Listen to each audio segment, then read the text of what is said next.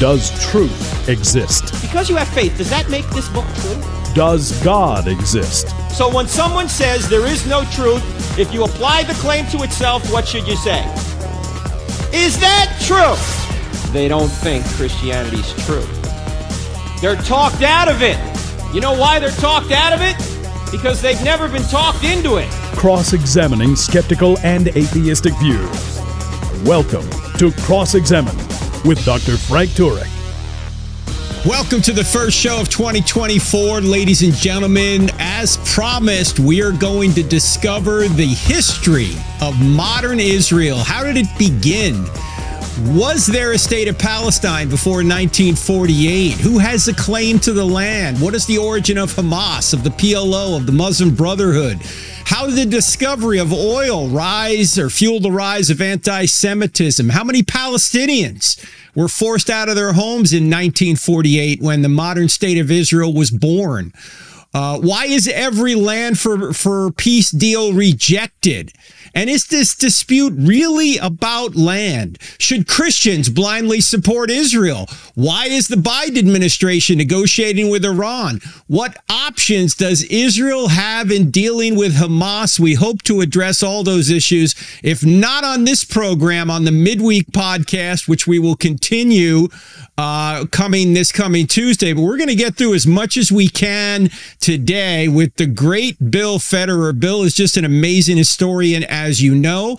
AmericanMinute.com is his website. And before we dive into the modern state of Israel, let me just briefly go over the history of ancient Israel, right from the Bible, which has been verified in many ways by archaeology. Let's just talk about the fact that Abraham was promised the land about 2000 BC. And by the way, we have archaeological evidence that Joshua was in the land by about 1406 BC. Because what you read about in the book of Joshua with regard to Jericho could only have been written down by an eyewitness because when we did the archaeology over the past century or so in Jericho, we found that the walls fell just as the Bible says they did. Only an eyewitness would have known that. Then, of course, you have the kingdom of Israel Israel coming into existence sometime around 1000 BC or so. You have the Assyrians destroying the northern kingdom in 722. You have the Babylonians destroying the southern kingdom in 586 BC. You've got the return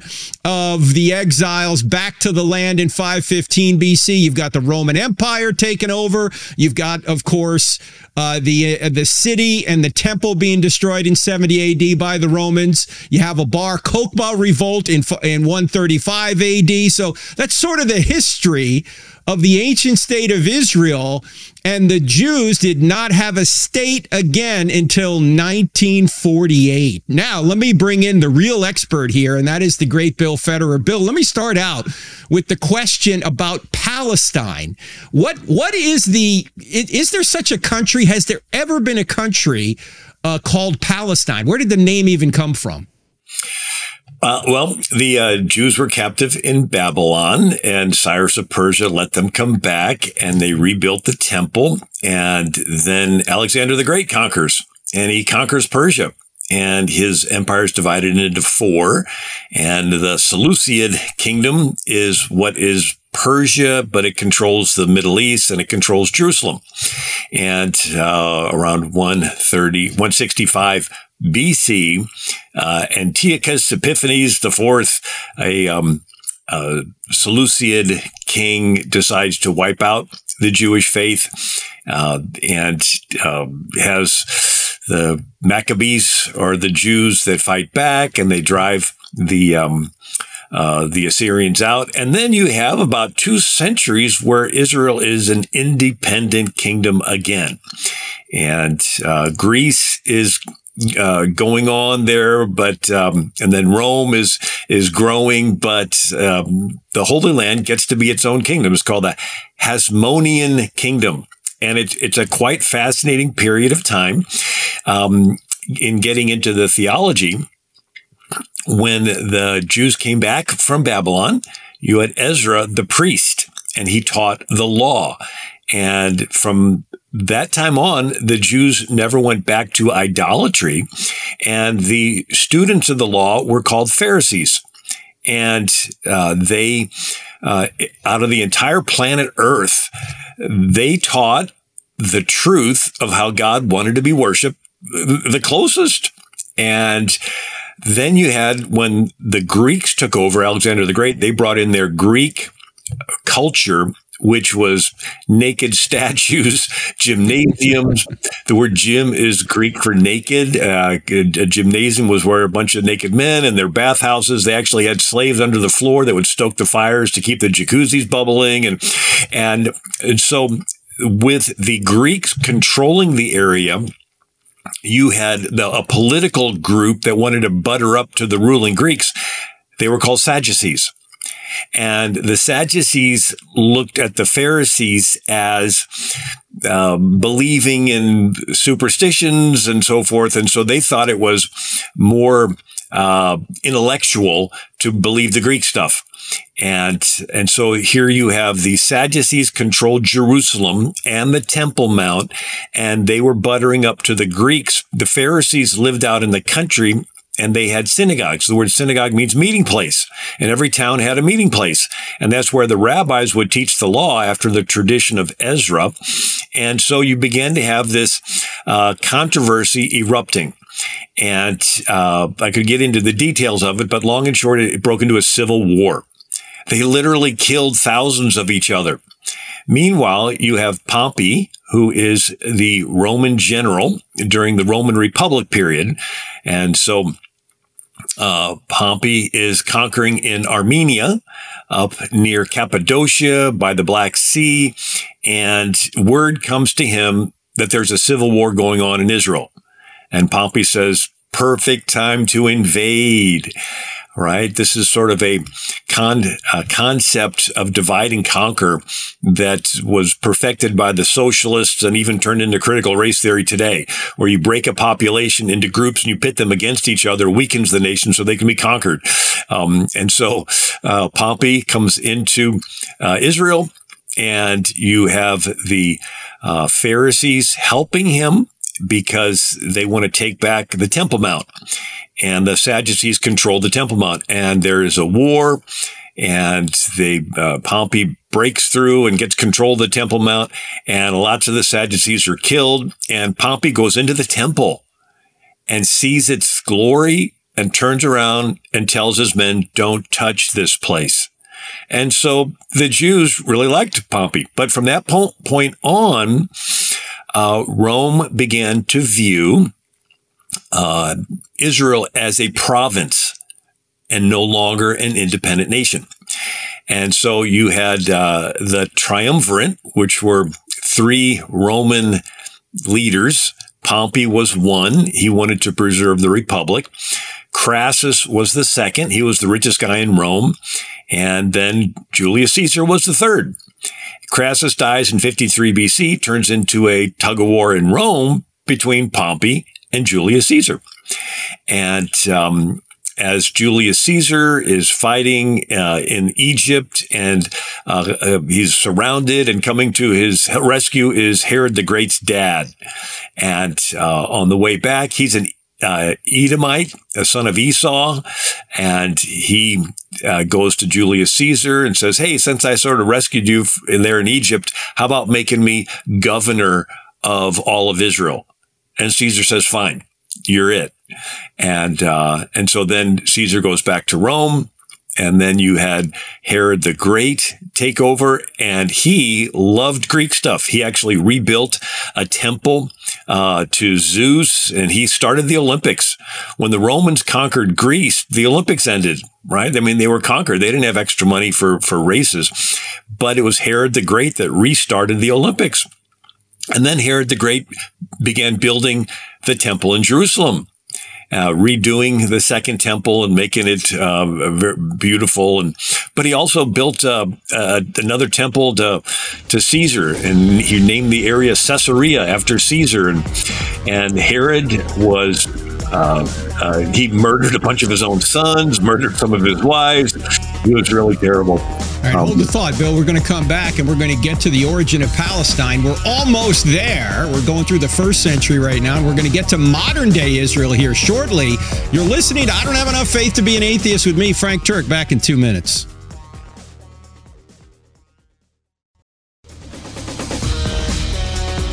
What is the origin of modern day Israel? You're listening to I Don't Have Enough Faith to Be an Atheist with me, Frank Turek, on the American Family Radio Network. My guest today is the great Bill Federer. We're giving an overview of the background. We were just talking about ancient Israel and then Israel into the modern, or I should say, into uh, the Roman period, right around the time of Jesus and we're about to discover where this term Palestine came from. And then we'll fast forward into the modern state here in just a few minutes. So let me go back to my guest, Bill Federer. Bill, you were just talking about Caesar and Herod and Herod building the temple. Pick it up right where you left off. So uh, Herod dies uh, around anywhere from 4 BC to 1 BC. And that's when Jesus is born and the three wise men come and uh, Herod uh, finds out that they saw the star of the king and Herod doesn't want another king. And so Herod kills all the babies in Bethlehem. But Herod was terrible. He ordered like all of his administration to be killed uh, when he died. And he, he built the great Masada, that uh, desert palace. And, uh, but he, everybody hated him so much that they were all going to cheer when he died. And so he ordered all of his leaders to be murdered upon his own death. And of course, they didn't carry out the order, but they were happy that Herod died. Um, and so you have um, uh, this area uh, is now a Roman province. And uh, the Christians and the Jews were sort of one and the same. Uh, you have uh, Nero wanting to uh, build a big building project in Rome. Uh, and he built a Colossus statue after the statue of Rhodes, the big uh, bronze statue with two legs that went on either side of the way to get into the harbor. So mm-hmm. ships had to sail under the legs, and so he built a statue called the Colossus in Rome, which was modeled after Nero. Um, but then next to it, he built a Colossus building, and it was called the Colosseum.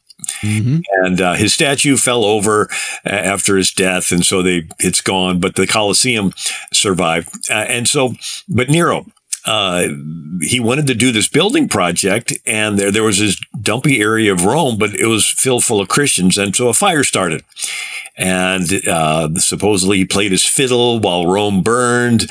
Um, and uh, most historians think that he was behind the fire because he immediately began building afterwards, and but blame the Christians. So, so this was the beginning of the persecution of Christians, and. Um, and again, they were still associated with the Jews uh, for uh, about a century, and then they began to realize Christians and Jews were different. But from the Roman perspective, they were sort of the same.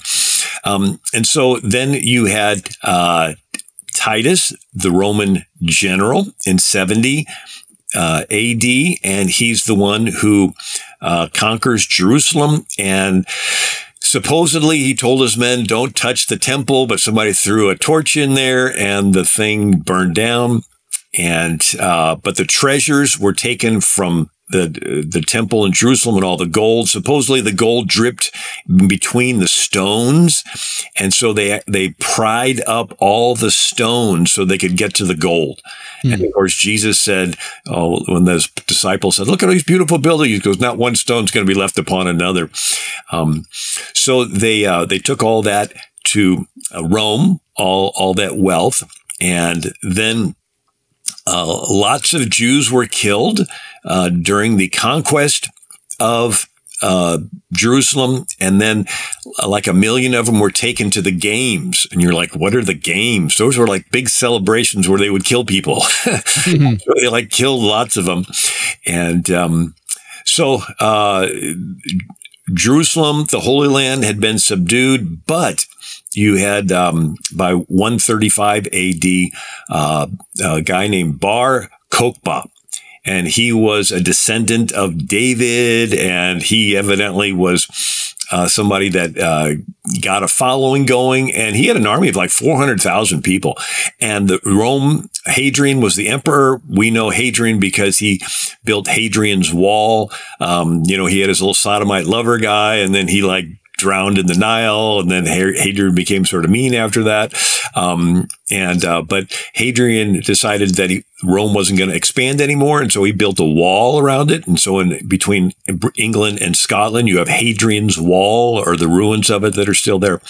And um, but Hadrian um, uh, went to uh, Jerusalem, and he uh, built a temple to Jupiter on the Temple Mount and he renamed the city after himself. So he, we, his, his emperor name is Hadrian, but his family name was a- Aeolia.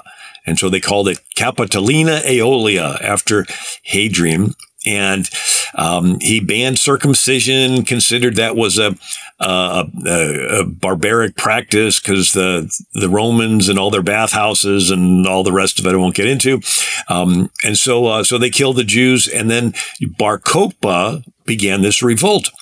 And they sent over a legion, and the Bar Kokhba army wiped out the entire Roman legion.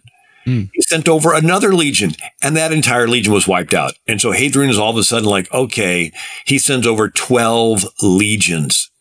And he uh, decides that the source of this rebellion in his province of Judea is their religion. And so he hunts down every descendant of David he could find and kills him. So there could never be another Messiah that they could look forward to. He uh, destroys all the scriptures he could find. He destroys, and then they go literally town by town, wiping out everybody in the town, killing everybody they can. And, and it goes on for four years. Uh, hundreds of thousands uh, are killed. And um, he decides that uh, to complete the erasure of the Jewish people, that he's going to rename the whole area Syria Palestina. And that's the beginning of the use of the word Palestine. Prior to that, all the Roman maps, they called it Judea. So this is about 135 AD now. We first hear of this area now called Palestine and it's named by an enemy of the Jews, Emperor Hadrian from uh, Rome. He's a Roman emperor. And so that's where we get this term. There was never a country known as Palestine, correct? Uh, correct. Uh, there, when the children of Israel went into the promised land, there were Philistines, and that mm-hmm. was the closest that you could come to, you know, a nation or a kingdom, but that um, was not considered a um, uh, uh, a nation. It was just basically where Gaza is today. Um, mm.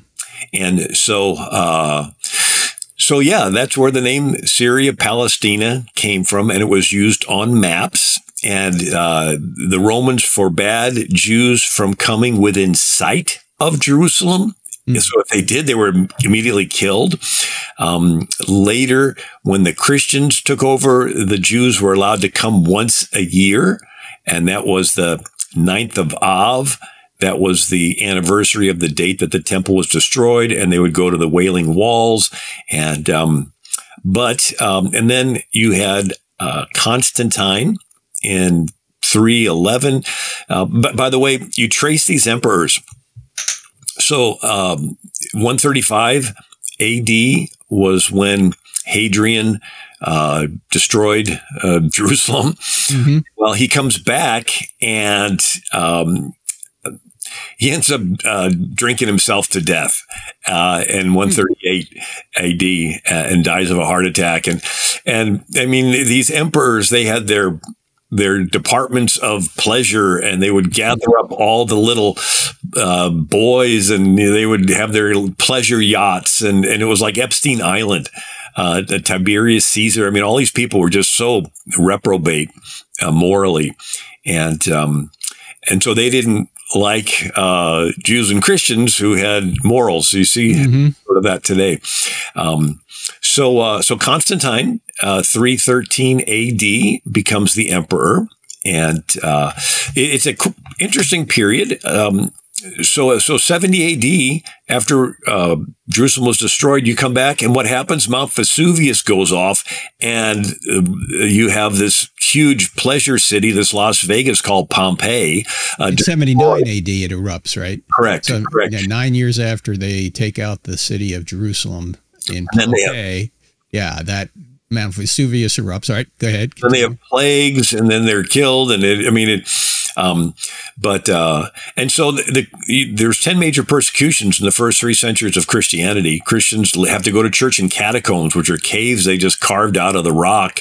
And uh, I went to school in Rome and in college, and uh, we actually toured the catacombs, and you'd have to like you know go outside of Rome. There's a little hill and there's like a little iron gate, like a drainage ditch almost. And the tour guide like opens it and it creaks and you got to get squat down to like, you know, four feet high and you got to scooch back like 30 yards and you get into this little opening that's like you know, 20 by 20 with first century Christian graffiti on the walls and candle marks and little passageways that go off into the dark. And, and that was the Christian experience for three centuries. Every hmm. single time you got together for church, you were risking your lives. And every now and then somebody snitched and the Roman soldiers would catch you and drag you into the Colosseums and they would throw you to the lions and sew little kids in sheepskin and let the lion drip them apart. I mean, just unimaginable uh, horrors. And, um, but anyway, the Christians pray, and you have a uh, an emperor Diocletian, and he had the the worst persecution. Uh, he actually lost some battles with Persia. Rome and Persia were at, in war for like a thousand years. And uh, and so even after Rome became Christian, it was still having wars with Persia. But before it was Christian, Diocletian loses some battles, asked his generals why. They said, "You've neglected the Roman gods." Diocletian orders his military to return to worshiping the Roman gods. Well, by this time, this is the third century AD. There's lots of Christians in the military because the previous emperor, I think his name was Galerius, uh, he had been a little lax. And so these Christians could not return to worshiping the Roman gods, so they were purged from the military. Could you imagine purging the Christians from the military? Once that would never happen, Bill. Come on. Once all the Christians were out of the military, Diocletian decided to use the military to force the entire Roman Empire to return to worshiping the Roman gods, and starts this persecution that goes on for a decade. They went province by province, systematically raiding churches, raiding pastors, uh, tearing down the buildings, uh, confiscating scriptures, cutting out their tongues boiling them alive. I mean, it, it was just horrible. And so, um, uh, finally, uh, the Christians are praying, and on May 1st, 305 AD, Diocletian is struck with an, a painful intestinal disease and he abdicates the throne which is sort of humorous because by this time the Roman emperors had been declaring themselves a god and sprinkling gold dust in their hair and demanding that their image be worshipped. So this was like a god resigning. And, uh, the next emperor, Valenius, continues the persecution. Finally, Constantine stops the persecution. All right, stand by, friends. When we come back, we're going to fast forward about 700 years and go to modern day Israel. We got a good background now. You're listening. I don't have enough faith to be an atheist with me, Frank Turek, on the American Family Radio Network. We're back in just two minutes.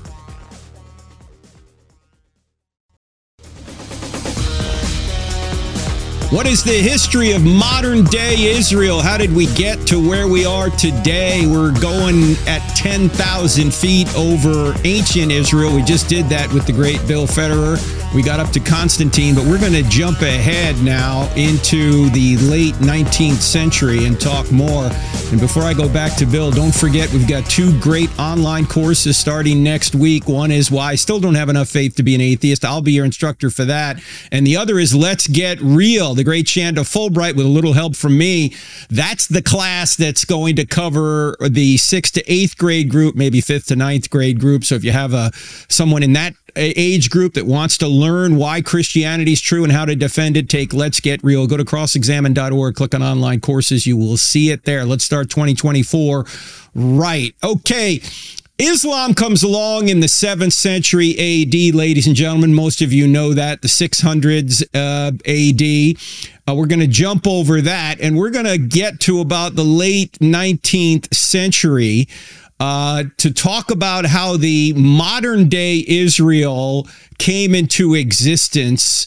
Uh, the area was ruled by the Ottomans for about 400 years, from about 1517 to about 1917, just about the end of World War One, and then the Brits took over. But Bill, we're talking to Bill Federer. Bill, in the late 1800s, uh, anti-Semitism was on the rise. Uh, how did it come to fruition that a group of people said, we've got to get the Jews a homeland in what was ancient Israel? How did this begin? So you had a second Great Awakening revival that took place in America and then spread to Britain. And then you had millennialists. And these were people that finally discovered in the Bible where it says Jesus will come back and rule and reign for a thousand years. And they saw that uh, the Jews had to be in Jerusalem for these prophecies to be fulfilled. And so you actually had Christians going to synagogues telling the Jews they needed to start thinking about going back to Israel. Um, one of the interesting uh, uh, books is uh, Geoffrey Alderman. He wrote in the Jewish Chronicle, uh, and he talks about the Balfour Declaration grew out of religious sentiment. Arthur Balfour was a Christian mystic who believed that the Almighty had um, uh, chosen him to be an instrument of divine will, the purpose of which was to restore the Jews to their homeland, perhaps as a precursor to the second coming of the Messiah. Now, and, the, the the Balfour Declaration, for those who don't know, uh, Bill, give us an overview of that. That's from 1917. The Brits put that out. What did that say? Right. So, beginning with the Second Great Awakening revival, you have almost a century of Christians going to the Jews, telling them to think about going back. Then you have Theodore Herzl, and he starts mm-hmm. the first Zionist Congress.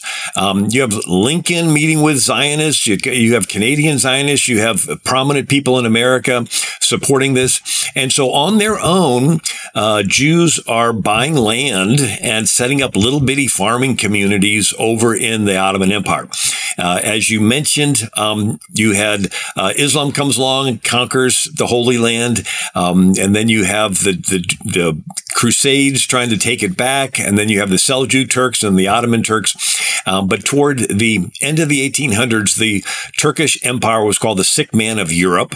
Uh, you had Abdul Hamid the Third, or, or, the second rather, and he um, had uh, uh what his empire is falling apart the Greeks are breaking away and having their independence. Uh, different areas. Egypt wants to break away. There's a civil war. Libya, um, Bulgaria, Albania, Romania, all these countries are breaking away.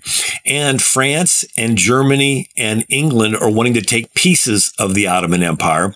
The Armenians, they want to break away too. And the, the Sultan, Abdul Hamid II, uh, rallies and kills 100,000 Armenians, saying, I'm not going to let you break away. And, um, but uh, then you have uh, World War One. So Germany industrializes it with military hardware and cannons and tanks, but it has no gas. And so the uh, Berlin Baghdad Railroad is made, and Kaiser Wilhelm II makes a treaty with Abdul Hamid II. And so you have the Ottoman German alliance. And Britain industrializes. Winston Churchill changes the British Navy from coal to oil, but the Brits don't have any oil wells. And so in 1908, Britain made an alliance with Iran or Persia and started the Anglo-Iranian Oil Company in 1908. Uh, you know it better as BP. Mm-hmm. And so when World War One takes place in Europe, you got Germany and England and France fighting, but you got the same fighting going on in the Middle East. After the war's over, they redraw the map of Europe and they redraw the map of the Middle East. The Ottoman Empire, which, uh, as you mentioned, had been from 1517 uh, all the way up to 1917, um, the Ottoman Empire is now gone. And it was a blow to the gut of, of Islam very similar to when the atomic bomb was dropped on Hiroshima. Um, the Japanese felt like not only did their emperor let them down, their their religion let them down, their Shinto religion, and so they were open to Western ideas and Western culture, and and so after World War One, you had um, a, a, westernizing uh, movement taking place, um, and um, with modernists. And uh, uh, but I have to throw in an important piece of the puzzle here.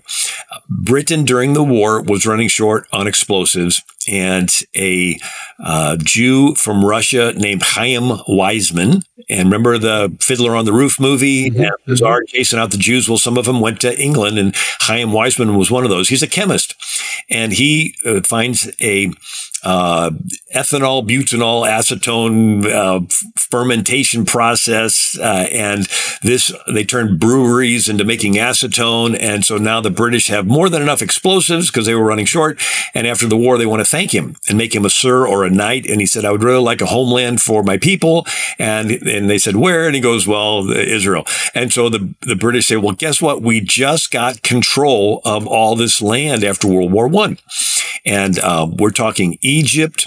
Uh, the British uh, controlled that, uh, and then the, uh, what is called the British Mandate or Palestine, and then all of Iraq. And then the French uh, took Syria, and out of that carved out Lebanon, and um, and so they gave the Jews the land that fulfilled the boundaries that God had given Moses and they had never been fulfilled up until David, and then they had not been fulfilled up until uh, this time. And um, and so now we get into the particulars. Somebody threw a monkey wrench in the work. His name was Lawrence of Arabia. He was a lieutenant stationed in Cairo for the British. He's sent on a reconnaissance assignment to meet with the Arabs, most mostly the the uh, Sharif of Mecca, and see if the Arabs would be willing to help the British defeat the Turks. So there's different kinds of Muslims. We got the Turkish Muslims, but now we have the Arab Muslims. And so Lawrence of Arabia, rather than just reporting back, takes it upon himself to promise the Arabs that if they help the British defeat the Turks, they will get all the land in the Middle East. And in his book, Pillars of Wisdom, 1922, Lawrence of Arabia admitted he lied to them. He said, Had I been an honest advisor to the Arabs, I would have advised them to go home and not risk their lives fighting for such stuff. I risked the fraud on my conviction that Arab help was necessary to our cheap and speedy victory, and better we win and break our word than lose. For being a successful trickster, and to prevent this unpleasantness arising, I began in my reports to conceal the true stories of things. And so lo and behold, the British win. They give all this land to the Jews and the Arabs are like, we thought we were going to get the land. Mm. And so the British are like, okay, great. So they take Iraq that they had gotten from the Ottoman Empire and they take the Sharif of Mecca's son Faisal and they make him king of Iraq. And they think, well, this ought to appease him. But he thought he should get Syria too. But France had control of Syria. And so France sends in an army and chases out Faisal. And now uh, there's about to be another war breaking out, and Winston Churchill pulls a fast one. He decides to take two thirds of the land they had given the Jews and create another brand new country and call it Jordan and take Faisal's brother, another one of the sons of the Sharif of Mecca, his name is Abdullah, and make him king of Jordan. And so now you have Israel's land is two thirds of it is cut. And, um, and so, but the, the, the, Jews are at least happy that they have that amount. And so the British, uh, they flip flop and in 1922 begin to issue the white papers limiting the Jewish immigration into the Holy Land. So where before they were encouraging it, now they're limiting it. And then the British flip flop on the Sharif of Mecca. Uh, he, he, they, um, decide he's not complying with their wishes. And so they pull back and let the Saud family take over Arabia in 1924. This is a big deal because the Sauds are Wahhabi. Wahhabi are violent Muslims. Every terrorist group traces itself back to Wahhabi. The Sharif had been a modernist. He was like, okay, Mecca is here. Muslims from around the country are coming on pilgrimage from Indonesia all over and, and let's just get along. And so he was a get along type of guy. And, but the Saudis were uh, brutal. And even Lawrence of Arabia calls Wahhabism a Muslim heresy. Uh, everything was puritanical. Everything was forcibly pious. And uh, so uh, William McCant with the Brookings Institute says the Saudis view Islam as a small group of true believers and then everyone else Muslim and non-Muslim. So the Wahhabis are willing to be, they're just as happy killing a moderate Muslim as they are to kill an infidel. And so, um, and so now you have Saudi Arabia and the Sharif of Mecca is kicked out. He dies in Cyprus. When he's buried, they bury him on the Temple Mount because Abdullah, king of Jordan, uh, for a while controls the Temple Mount. And, um, well, the Wahhabis, they're still a desert group until 1938. Standard Oil Company discovers oil in Saudi Arabia. And in one generation, Arabia goes from the poorest Muslim country to the richest Muslim country. And now they have billions of dollars to do what? Export Wahhabism. And then World War II starts. And you have the Mufti of Jerusalem, uh, who had um, um, fled from Syria and went down to Jerusalem, and he found his way to be one of the Muslim leaders. Uh, he meets with Hitler, and they confirm their hatred of the Jews. And after, and he helps raise an entire Bosnian Panzer division and an Arab legion of Muslims to fight alongside of Hitler. And uh, after the war, the Mufti of Jerusalem flees to Egypt and uh, so he won't be prosecuted as a war criminal. And there he meets the Muslim Brotherhood. And this is another chapter that's important. The Muslim Brotherhood. Who are they? Well, the British control the Suez Canal. Right, hold the thought, Bill, because we're coming up to a break. You can see how all this is strung together, ladies and gentlemen. That uh, one little step leads to another step. I mean, the Brits wanted to give Israel the land that was basically promised to Moses and Joshua and Abraham and then a lot of politics got involved. Oil was discovered, and well, we're going to pick it up right on the other side of the break. We're talking to the great Bill Federer, AmericanMinute.com. You need to sign up for his email. Uh, you'll get great stuff like this almost every day. We're back in just two minutes for I Don't Have Enough Faith to Be an Atheist. Don't go anywhere.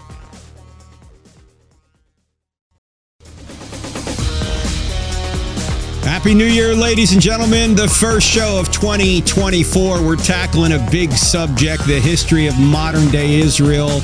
With my guest, Bill Federer, we've been talking about ancient Israel, then we fast forwarded to modern day Israel. How did Israel come to be in 1948? And uh, Bill was just explaining to us how there were a bunch of politics going on after uh, World War One, certain uh, people were placed in positions of authority around the Middle East. The Middle East was divided up.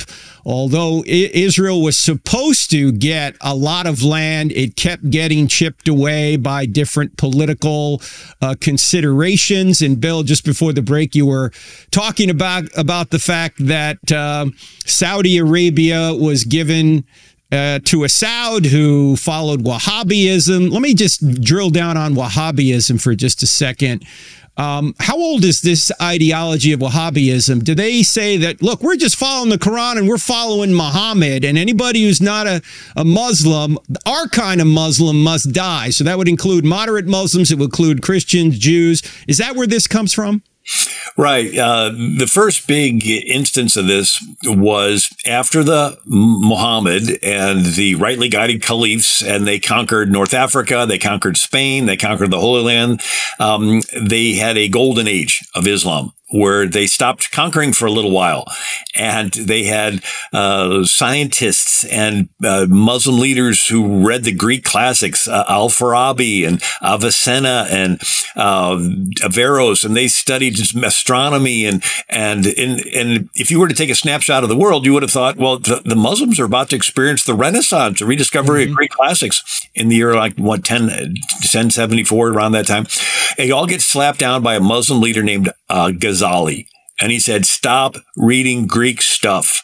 He says, don't even read Greek geometry. Because if you study geometry, you could get into Greek philosophy and then you could get pulled away from Islam. And so he shut the Islamic mind and said, only read the Quran. Well, in the meantime, you have Thomas Aquinas in Europe saying, hey, you can read Greek stuff, just eat the hay, spit out the sticks, right? Even a pagan can be mm-hmm. right every now and then. And so, um, and so Europe experienced the Renaissance, not the Islamic world. And, and so this idea of wanting to reform it, make it more moderate, always tends to get slapped down by uh, Ghazalis and the Mujahideen renewers of the faith. But after World War One, the Ottoman world, um, I mean, the, the empire was gone. And you had leaders like Ataturk in Turkey, and he wanted a secular state. Ataturk said he is a weak ruler who needs religion to uphold his government. Even before accepting the religion of the Arabs, the Turks were a great nation. Mohammedanism was based on Arab nationalism above all nationalities. He said the purpose of the religion founded by Mohammed over all nations was to drag them into Arab politics. It might have suited tribes in the deserts, no good for a modern progressive state. He outlaws the fezzes and the burqas. He's the first one to have women be taught. He meets with the king of Afghanistan and he wants to bring uh, reforms and let women be taught in Afghanistan. He meets with the Shah uh, in Iran and he wants to bring reforms into Iran and make it more Western. Um, he's meeting with uh, the Egyptian leaders. And, and so Ataturk sort of pioneering this. Let's cut ties with our fundamentalist past and look, the world is Western. Let's get educated. Women have to be equal. And, and um, but then in 1928, the Muslim Brotherhood has started. And uh, they were six employees in the Suez Canal Company. So the French built the Suez Canal, and then the British took it over in 1882, and they protected it during World War One. And in 1928, these six employees, with led by Al Banna, start the Muslim Brotherhood. And the Muslim Brotherhood said the Quran is our constitution. Jihad is the way. Death for the sake of Allah is the highest of our aspirations. And they come up with a two step plan. And it's based on the two cities Muhammad lived in. Mecca, Muhammad was a religious leader. Medina, Muhammad transitions to becoming a political and military leader. And so the Muslim Brotherhood invented the two step plan of infiltrate countries, pretending you're just a religious Muslim. And then when the signal's given, boom, you become a political militant Muslim. And so they began to infiltrate all these countries. Remember Abdullah, the king of Jordan? Uh, well, in 1931 or, or so, he's there on the Temple Mount. He's a moderate Muslim. The Palestinian terrorists assassinate him. The ones connected connected with the Mufti of Jerusalem and the Muslim Brotherhood. And, um, and so they're doing these assass, there's an assassination attempt on Ataturk and, and they do, they overthrow the, the king of Afghanistan and, and they're, they're doing all of this subversive type of stuff where they'll come into a country as immigrants and then they'll organize. And then when the, your, your guard is down, then they do their violence and take over the country.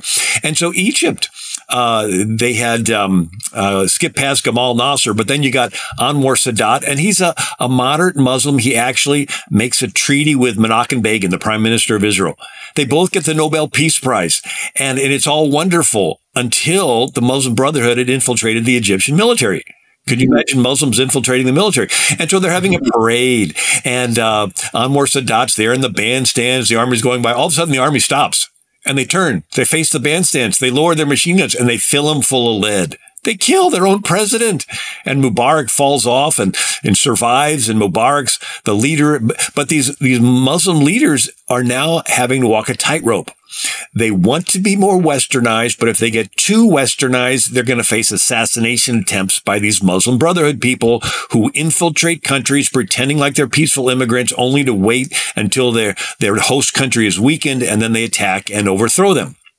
And ladies and gentlemen, that is why you will see no Muslim leader uh, particularly the, from the PLO or Hamas or any of these organizations, ever agree to anything with Israel because they fear for their own lives. There's going to be rep, there, there, there's there's going to be consequences for uh, compromising in any way with the infidel. And uh, that's where we're heading here. We're not going to get to, that completely in this program. We'll pick it up in the midweek podcast. But Bill, Wahhabism got a big boost when oil was discovered in Saudi Arabia, as you mentioned. That led also to uh, the PLO, didn't it? Tell us a little bit about the PLO, the Palestine Liberation Organization. Where did that come from? Um, well, um, well, the the one thing about the oil, um, 19, the, you had the Yalta Conference with um, Franklin Roosevelt and um, Stalin and Winston Churchill. And that conference is when Franklin Roosevelt gave half of Europe to the communists. Thank you, FDR. On his way back, he, he's on the boat called the USS Quincy and he meets in the Suez Canal with the Saudi king who slaughters a goat on deck. They barbecue for their lunch. And supposedly FDR wanted to ask his help in resettling the Jews in the Holy Land, and he blindsides FDR and says Jews are terrible, terrible, terrible, and uh, and brings up all the negative stuff. And then FDR writes a letter when he gets back to America, in April of 1945 saying, as long as I'm president, the United States won't recognize Israel. A week later, FDR's dead. And that's when uh, Harry S. Truman becomes the president. And um, Harry S. Truman is, is friends with Israel and uh, he had uh, was in World War One with a Jewish friend Eddie Jacobson. They come back, they have a business together, a haberdashery in Kansas City, a men's clothing store, and then when Harry S. Truman is president, um, uh, he gets a phone call from Eddie Jacobson. Uh, the British had the, the British mandate, Palestine and, and Jordan, that area from 1917 on, and the British got tired of it. And as soon as the United Nations was, was formed, the, the uh, in 1948, you had the British saying, "Okay, United Nations is here. We're going to dump the British mandate, throw it in the lap of the United Nations. It's your problem now, and we're going to pick the date. We're going to give up our control on May 15th, 1948." And so all of a sudden, these Jews that had been quietly on their own, coming going over there, uh, they're no longer going to be under the British mandate. Uh, they're going to be taken over. And so uh, the United Nations is like not they're ignoring Israel. And that's when Harry S. Truman on his own said, I'm going to recognize Israel. And then uh, Russia did. They wonder why. And there, there, were a lot of Russian immigrants. And the, the thought is Russia thought it could turn Israel socialist. Uh, they did not do that, thankfully. Um, but, uh, and then, so, but immediately you had uh, the Arab nations attack Israel in 1948 the first Arab-Israeli conflict. Um, and the, the peace treaty is negotiated by Ralph Bunche. He's the first African American to win the Nobel Peace Prize. And, uh, and so, but you still have this conflict going on. And then you have, um, Gamal Nasser, who's a secular leader in Egypt, but he still hates Israel. And so he grabs the Suez Canal from the British and blocks the Israeli ships. And uh, Israel fights back and gets control of the, the Suez Canal and the Sinai Peninsula. And Eisenhower talks the Jews into giving up the Sinai Peninsula land for peace. If you give it up, you'll have peace. Well, they do. They don't have peace. And then you have Gamal Nasser uh, with the other Arab nations uh, invading Israel again. It's called the 1967 Six Day War. Uh, Israel miraculously survives, and this time they regain the Temple Mount. And uh, and then um, the 1972, the uh, Muslim Brotherhood inspired terrorists uh, killed Jews at the 1972 Summer Olympics in Munich and they're they're planning all their terrorist attacks. And uh, then the 1973 war, the Arab countries again attack Israel. Israel survives. Um, and then Jimmy Carter's the one that does the Camp David Accords between Menachem Begin and Anwar Sadat. But then Anwar Sadat is killed um, by his own people. But Anwar Sadat, I mean, he was he met with Billy Graham, and Billy Graham praised him. He met with mm. uh, Pat Robertson, gave him an award. Anwar Sadat was like, "Hey, we can finally have peace between moderate Muslims and Israel." But he was assassinated by the Muslim Brotherhood people, and so that's the dilemma you have uh, this ideology that keeps resurfacing. Now, it would go away if it wasn't the West that keeps coming to the rescue of the fundamentalists. Well, that's what we need to talk about in the next show, Bill, because we're we we're getting there. We can't quite get all the way there in this program. There's just so much to cover: the origin of the PLO, Hamas, all that, and a little bit more on the Palestinian people. What happened to them in 1948? We got to talk about that in the midweek podcast. For those of you that listen on the American Family Radio Network, you will not hear it broadcast on AFR. You need to go and find the I Don't Have Enough Faith to Be an Atheist podcast. This coming Tuesday, we'll do part two of this show. Uh, so don't miss that program. Bill, it's always a pleasure having you on. You just, I can just listen to you for hours, and we're going to do another hour here coming Tuesday, ladies and gentlemen. So tune in for that one, and we will see you right there on the I Don't Have Enough Faith to Be an Atheist midweek podcast. Thanks so much, ladies and gentlemen. See you then.